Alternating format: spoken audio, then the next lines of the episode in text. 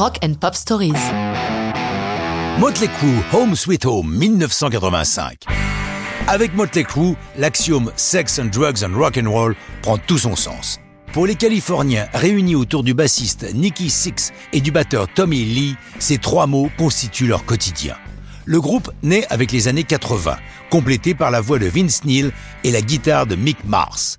C'est lui qui a l'idée du nom du groupe, inspiré par le qualificatif Motley Looking Crew, en français l'équipe hétéroclite, qu'il triture et orthographie de manière peu orthodoxe avec ses trémas partout.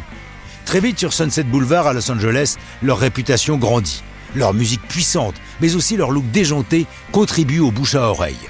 Leur premier album sorti sur un petit label est remarqué, si bien que Elektra les signe. Ils assurent les premières parties de nombreuses stars du hard comme Iron Maiden ou Kiss, les faisant découvrir au monde entier.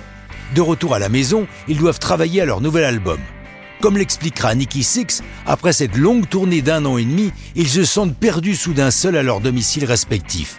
Il raconte J'ai appelé Tommy en lui disant Qu'est-ce que tu fais? Rien, m'a-t-il répondu. Je lui ai rétorqué Moi non plus, je ne sais pas quoi faire. Viens donc partager une bière, un peu de coke et je fais venir deux stripteaseuses. Lorsqu'ils se mettent à écrire des chansons pour leur futur disque, Home Sweet Home surgit naturellement. Le texte met en scène ses longues absences et ses envies de retour à la maison. Comme le précise Nicky, c'est assez paradoxal, non?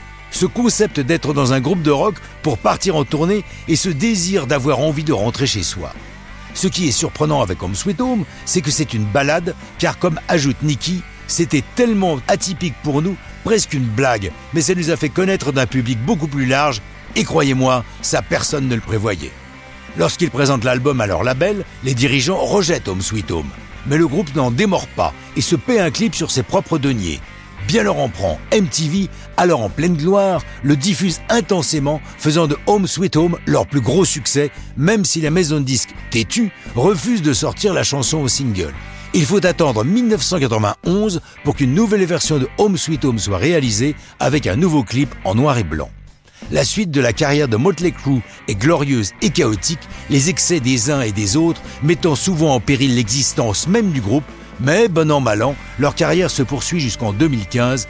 La dernière chanson de leur dernier concert sera Home Sweet Home. Mais ça, c'est une autre histoire de rock'n'roll.